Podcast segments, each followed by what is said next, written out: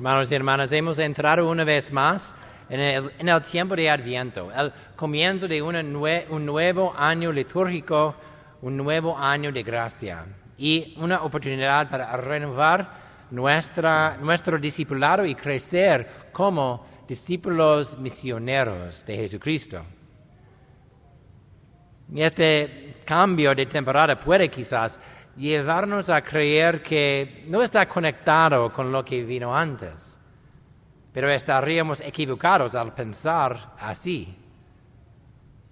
Hace una semana celebramos a nuestro Señor Jesucristo, Rey del universo, y esa celebración conduce directamente al inicio del Adviento, en el que esperamos con ansia el regreso triunfal de Cristo, Rey, de Cristo Rey al final de los tiempos.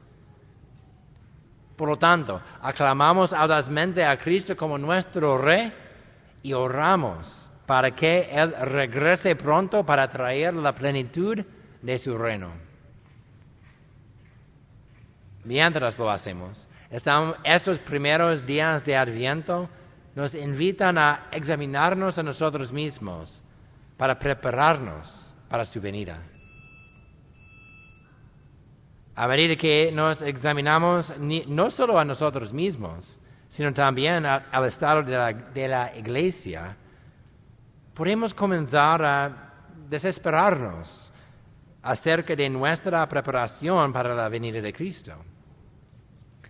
El número de feligreses en nuestras par- par- parroquias están disminuyendo y podemos ver el número de personas bautizadas que se están alejando de Dios y de la práctica de la fe, incluso en nuestras propias familias.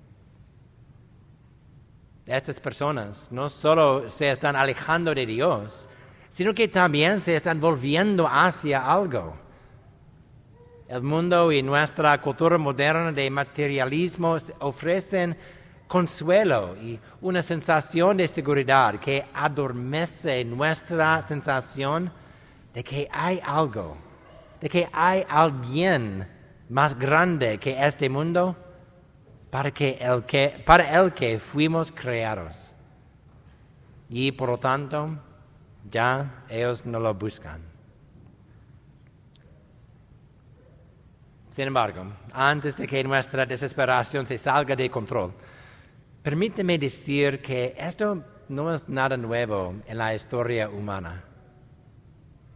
El profeta Isaías, de quien escuchamos en la primera lectura, fue un profeta durante el exilio babilónico. El exilio duró casi 50, 50 años, desde alrededor de 586 hace, hasta 539 hace. Los babilonios conquistaron Jerusalén y destruyeron el templo alrededor de 586 hace. Obligaron a los israelitas a salir de su tierra natal para vivir en las ciudades paganas del imperio babilónico.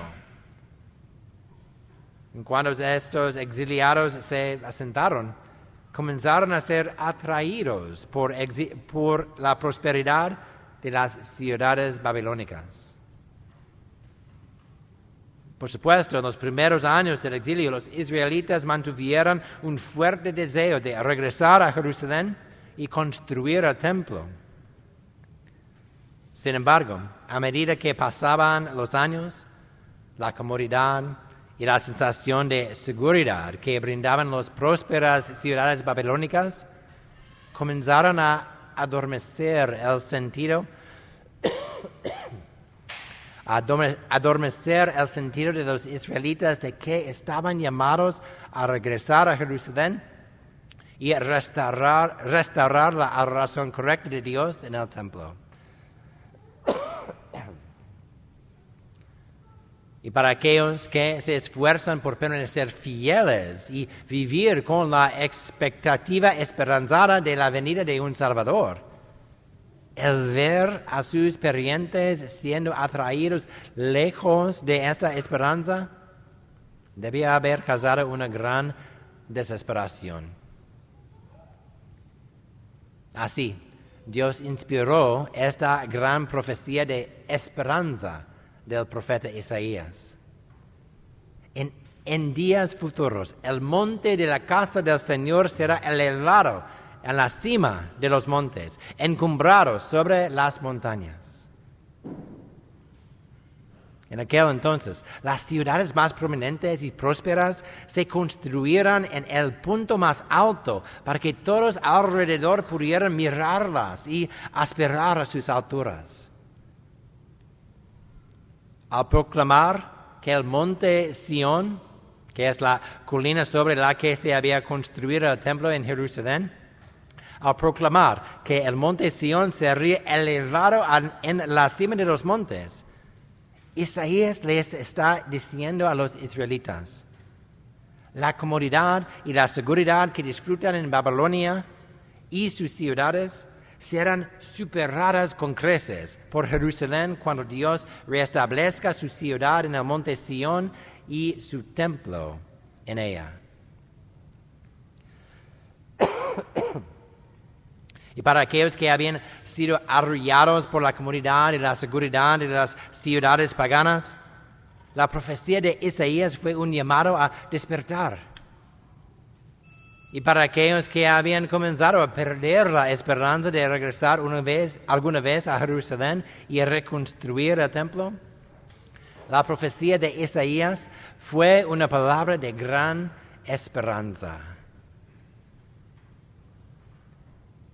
Por lo tanto, estas palabras nos son, nos son dadas nuevamente hoy para despertar los corazones entumecidos de aquellos que han sido atraídos por la comodidad y la seguridad de este mundo y para devolver la esperanza a aquellos que se han desesperado de, de que la iglesia de Dios se pierde entre nosotros. La profecía de Isaías es el germen del mensaje del adviento para nosotros. Cristo Rey ha elevado su monte en la cima de los montes cuando murió en, el, en el del Calvario.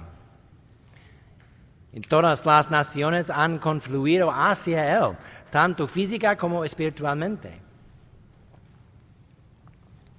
encontrado en su muerte y resurrección la victoria final sobre el pecado y la muerte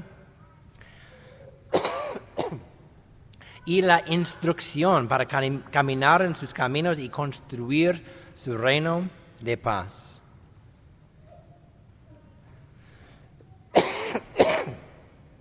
Así como la profecía de Isaías termina con un llamado a acción, también el adviento nos llama a la acción también.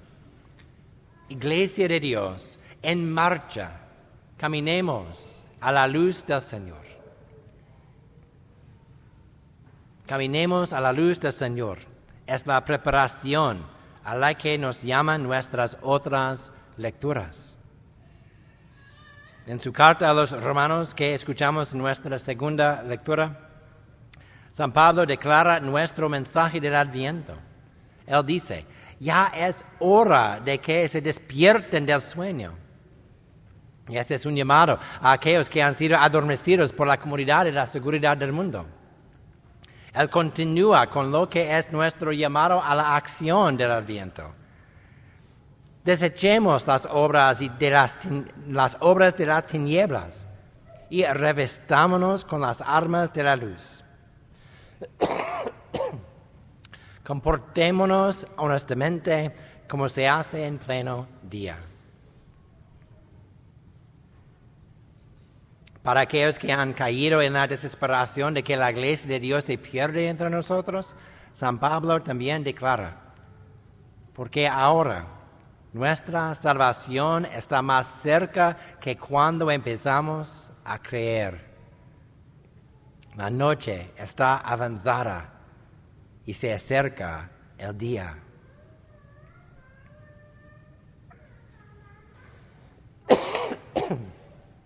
Todo esto transmite el sentido de urgencia con el que nuestro Señor Jesús instruyó a sus primeros discípulos.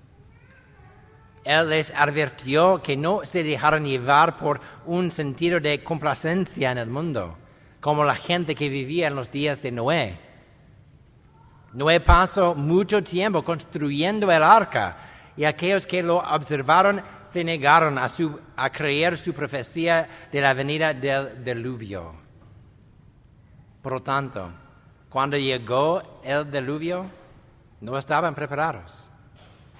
Noé y su familia estaban a salvo en el arca y el resto se ahogó en la inundación.